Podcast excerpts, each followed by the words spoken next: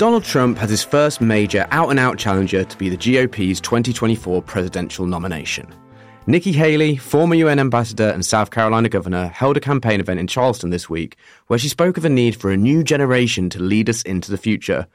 And you know what? Trump took the news with his usual graciousness. I want her to follow her heart, even though she made a commitment she would never run against who she called the greatest president of all time he said in a statement about her running. So, can Haley outdo the 76 year old former president in his bid for a second shot at the White House? Danielle Vinson, Professor of Politics and International Affairs at Furman University, South Carolina, joins me to discuss her chances. Welcome to the bunker, Danielle. Thanks. Good to be here. Danielle, away from her politics, as a as a character, how would you describe Nikki Haley? Nikki Haley is an incredibly competent woman. Um, she uh, is very ambitious. Uh, I think many of us knew back in her early days as governor that she had every intention of running for president of the United States one day, and she's worked really hard to position herself um, to to make that uh, jump this year. I mean, the idea of her being competent sounds quite nice compared to uh, some of what we've had lately. yeah, that, that is one thing. Even people who did not love her politics when she was governor of South Carolina uh, could not argue with the fact that this is a woman who does her homework. She does not mind working hard. Uh, and she she handles things really well. Um, a, a, couple of examples come to mind. One, the working hard. When she first ran for governor, she was com- pretty well unknown to South Carolina. She had been in the state legislature a few years, but not very long, and she didn't have any name recognition really across the state she jumped in to a, a, candidate pool that had several much better known uh, male politicians. They were all better funded than she was.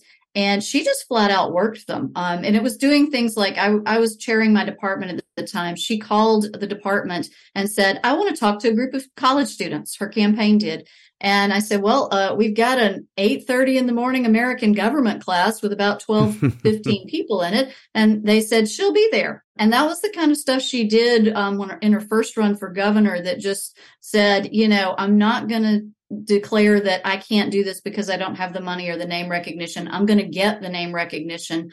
I'm going to show you I'm a serious candidate. So she's willing to work. She dealt with several natural disasters dur- in the state during her time as governor. Uh, Hurricane Matthew was probably the biggest one back in 2016, but we also had some widespread major flooding in the state the year before that. And in both cases, she just took charge. She made the calls about evacuations without dithering.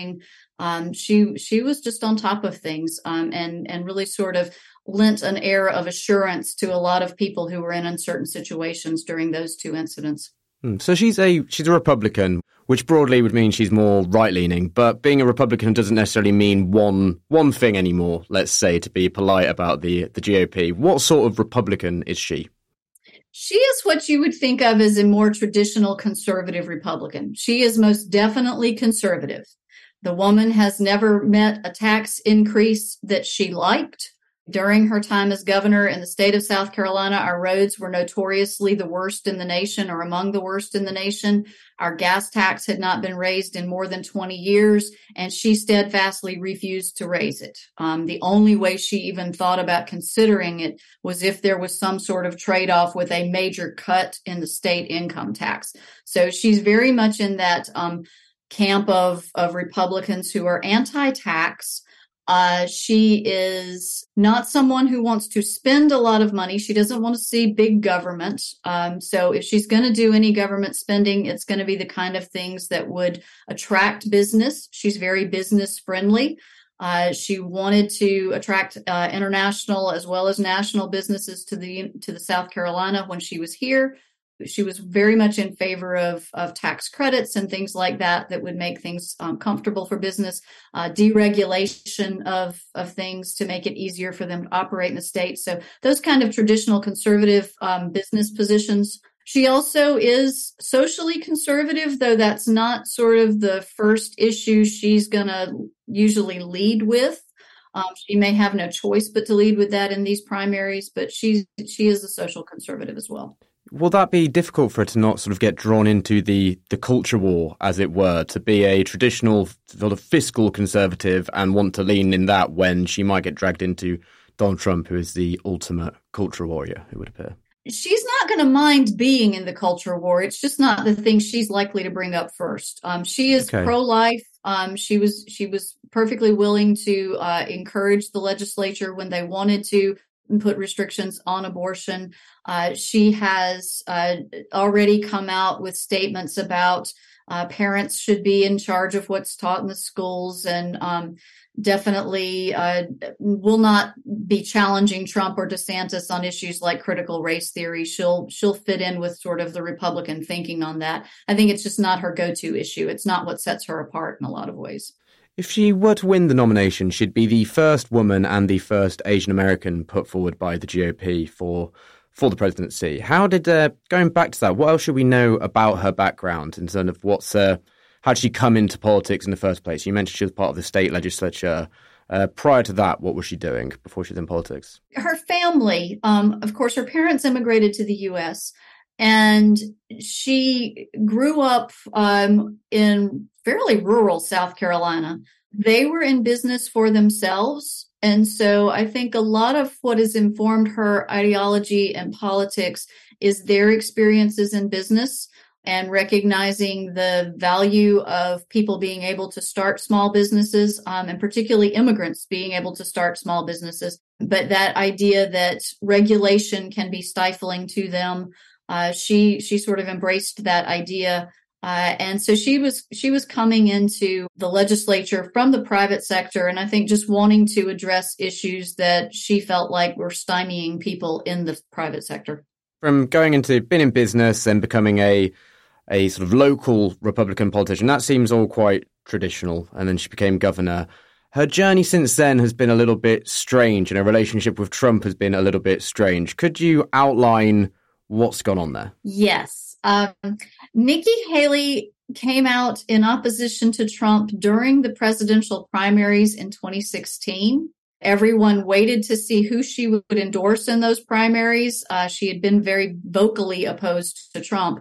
Uh, but she endorsed Marco Rubio in that uh, particular primary right before the, the South Carolina primary that year. She delivered a State of the Union address during the time that Obama was president, uh, not a State of the Union address, but a response to the State of the Union uh, that Obama had done. Um, and so she she was a darling in Republican national circles during that 2016 year because she opposed Trump, I think it surprised people that um, she ultimately ended up as his UN ambassador. But the the backstory on that is that her lieutenant governor was Henry McMaster, who is our current governor in South Carolina. Henry McMaster was on the Trump train very early in that primary. And when Trump won the presidency, he invited Henry McMaster to join his cabinet. And McMaster said, What I really want to be is governor of South Carolina. And you can make that happen by giving her a position in your administration. And so Trump basically talked to Haley to figure out what she wanted. And the one thing that was missing on her presidential resume was foreign policy experience. And so that's how she ends up with the UN ambassadorship. And she stuck around long enough to claim that she has some experience now and to get some experience, but not long enough to be stuck with any of the baggage of the Trump administration. In terms of that move, then, do you think it looked like it was quite clearly cynical from her to an extent that it was it was for her, or was it positions that she did it that she thought, well, I don't like Trump, but I could maybe hold back some of his worst aspects if I were to work from on the inside. Is that how she tried to frame it? Yeah, I my hunch is she she wanted that position because she could maintain some distance from him. And don't get me wrong, when she left the White when she left that job in the administration, she seemed to leave on very good terms with Trump. Uh, there's there's a um, widespread photo of her in the Oval Office as she was sort of exiting, and they're shaking hands and smiling warmly. And she said very nice things about him at the time, um, and she's been supportive of him since. Um, but she's managed to keep it at arm's length so that she doesn't really get tagged with any of the potential negative decisions that I think were made um, by Trump during his time as president. Mm. I mentioned that Trump wasn't particularly uh, kind about her launch. Well, he sort of did his classic sarcastic, I'm really happy about this, but I'm obviously really not happy about this thing. One of his uh, one of his allies, Taylor Budowich, uh, who was the MAGA Inc. executive and a former Trump spokesman, he said Nikki Haley is just another career politician. She started out as an ever-Trumper before resigning to serve in the Trump admin. She then resigned early to go raking money on corporate boards. Is this a narrative that's going to stop her from forming her own? And do they kind of have a point that they can they can just throw this at her? They can certainly throw that at her. I mean, you know, she has she is she is a very careful, ambitious politician. She's looking down the road and protecting her own interests. She's not doing, you know, she wasn't in the Trump administration surely out of some need to serve. She had her own reasons for saying yes to that job. She had her reasons for leaving when she did and it does all play very nicely into she was planning to run for president. The question is was she going to do it this time around or was she going to wait um, and and make sure trump was fully off the stage? I think yes they will make those claims but those are the kinds of arguments that i don't think that's ultimately going to be what makes people decide who they're voting for in a republican presidential primary the Republicans have shown over the last six years in their willingness to embrace Trump that they can get past pretty much anything in terms of character questions and and you know questions about who is ambitious and who is out for their own interests. Um, there, there's no pretending that Trump was purely out for the interests of the country. Trump has always been for Trump. So when people say this, or when Trump's people say this, and his supporters say that, I think she can sort of dismiss it I think honestly, she wouldn't have gotten in the race this time around if she thought Trump was as strong as he was six years ago. I think she's decided he's weak. Um, and this is as good a time as any to get in and, and lay claim to the Republican Party. Shipping can make or break a sale, so optimize how you ship your orders with ShipStation. They make it easy to automate and manage orders no matter how big your business grows. And they might even be able to help reduce shipping and warehouse costs. So optimize and keep up your momentum for growth with ShipStation. Sign up for your free 60-day trial now at shipstation.com and use the code POD. That's shipstation.com with the code POD. Has she gone early to get some of the mudslinging out of the way? Ron DeSantis looked like the obvious person to put his hand up, and he still hasn't. So now Nikki Haley has said, I'm going to go for it. She's going to get a load of abuse now, and then eventually down the line, DeSantis will probably have to put his hand up, and then it's going to be DeSantis and Trump slugging it out, and maybe Nikki Haley can just sit on the sidelines a little bit, and she's got her abuse out of the way with. Yeah, I do think part of it is you go on and get this this sort of messiness out of the way early. I also think what she's partly doing is trying to discourage other Republicans who might be attractive to the same part of the party that she will be attractive to. I think she's trying to discourage them from running by jumping in this early. She can try to get a head start on the fundraising um, from that particular branch of the party. But yeah, it does have the added bonus of she'll take her slings and arrows from Trump right now, and maybe others will then divert his attention later on down the road. Since her uh, announcement, video has emerged of her saying that states can secede from the United States. How weird a thing to say is that? And is that something which could could damage her. This is fun. Um, it's probably not that weird of a thing to say in the southern states who tried it once before. Um, they they still have these moments of longing for it. You still also get these random secessionist movements out in Montana and Texas from time to yeah, time. Yeah, there seems to be a lot of talk of Texas being able to mm-hmm. become its own country. Yeah, no, it, it's so in parts of the country you do hear this. Um, I think most of us, and again, I am a lifelong South Carolinian. Most of us kind of shake our heads and go, yeah, that didn't work so well the first time. I don't see it working any better this time around. Um, and so we kind of dismiss it. I don't know how that will play in other parts of the country where that really is seen as kind of a surprising viewpoint for the 21st century. Um, so yes, that could, if something like that became a real issue, and I, I do not know the context in which she said that, Um, but if if that became an issue, yes, it could hurt her in some of the Midwestern states potentially, um, certainly in the Northeast and potentially out west as well. Away from Trump and away from that particular scandal, what would you say her her weak spots are? I think the fact that she's not had to run a campaign in a while. Uh, things have changed since Nikki Haley ran for governor, and I, I will grant her that she had a really nasty race during her time as governor. Um, people made accusations that did not ever pan out. Um, but she had to deal with a lot of nastiness um, from some of her competitors in that campaign. She handled it very gracefully. Uh, she managed to keep the focus on substance. But I think politics have gotten even rougher, and national politics have particularly gotten ugly I think trying to run against Trump in a primary is not going to be easy for anyone. The Republican candidates were very qualified in 2016, and every one of them got pounded by Trump. Uh, and ultimately, he prevailed. So I think being a little out of practice on that may be challenging for her. Um, no clue how, I mean, she did well in debates um, when she was running for governor, but she hasn't had to do that on a national stage with national issues. And she really hasn't had to do that in this context with a lot of people who don't mind name calling and who aren't really interested necessarily in being substantive. Um, she's her strong suit is substantive policy discussion, and that is not what our campaigns have been in the last two cycles. Why does she think she is the right person to be the the never Trump candidate? When we've seen people like Kinzinger and Liz Cheney kind of fade away, why does she think she is the the never Trump to do it? Yes, I think um, from her perspective, first of all, she brings diversity just by her presence in the Republican Party.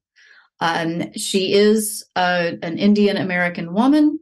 Um, the Republican Party does not have a lot of diversity, but there is evidence that middle aged and younger folks in the party would really like to see more diversity. She does do well when she gets in front of a crowd. She can be very charismatic with people. She's a pleasant person.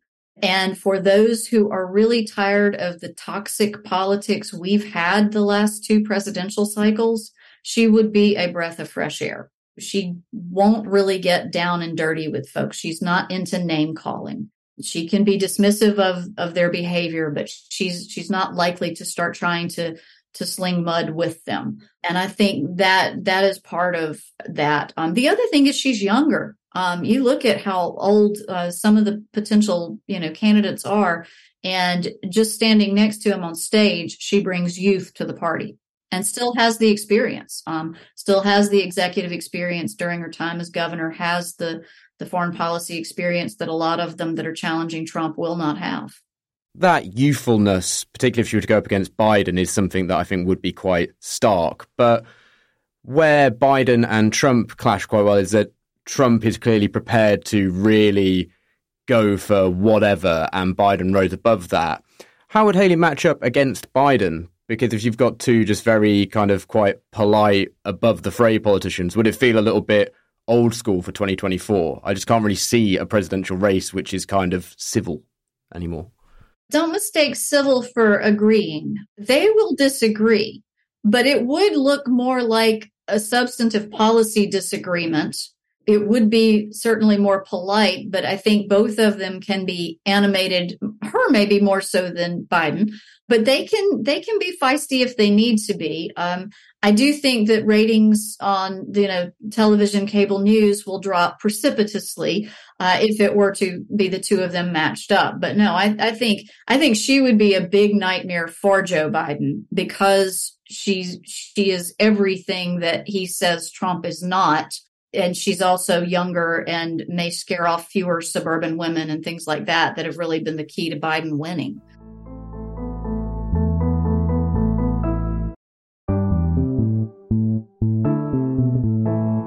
gut instinct, can she do better than DeSantis? And can she do the ultimate challenge? And could she actually beat Trump? Or does this look like a bit of a, a no hope, really? I would not underestimate Nikki Haley. When she first ran for governor, I would not have given her any chance at all of becoming governor in the state of South Carolina for a whole bunch of reasons, including her youth and lack of experience. And yet she outworked a bunch of men who were better known. She ran a smarter campaign.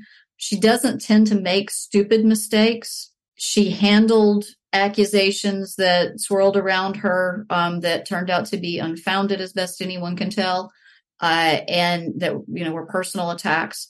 Uh, she handled those quite well, and so yes, I think if she can find financial backing she could potentially sneak up on them and and overcome DeSantis and Trump. She's also going to be more likable than the two of them.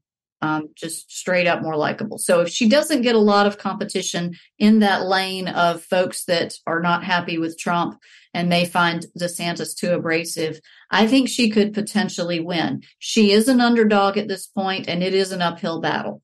Um, but I would not count her out yet. Danielle, thank you so much for your time today. Really appreciate you joining me. It's good talking to you. Listeners, if you enjoyed the Bunker USA, remember you can back us on Patreon. There's a link in the show notes or just search Bunker Patreon Podcast. This is Jacob Jarvis. Thank you for joining me for The Bunker. The Bunker Daily was produced and presented by Jacob Jarvis, with additional production from Jet Gerbertson, Kasia Tomasiewicz, and me, Alex Rees. Our marketing manager was Gina Richard. Music by Kenny Dickinson. The Bunker is a Podmasters production.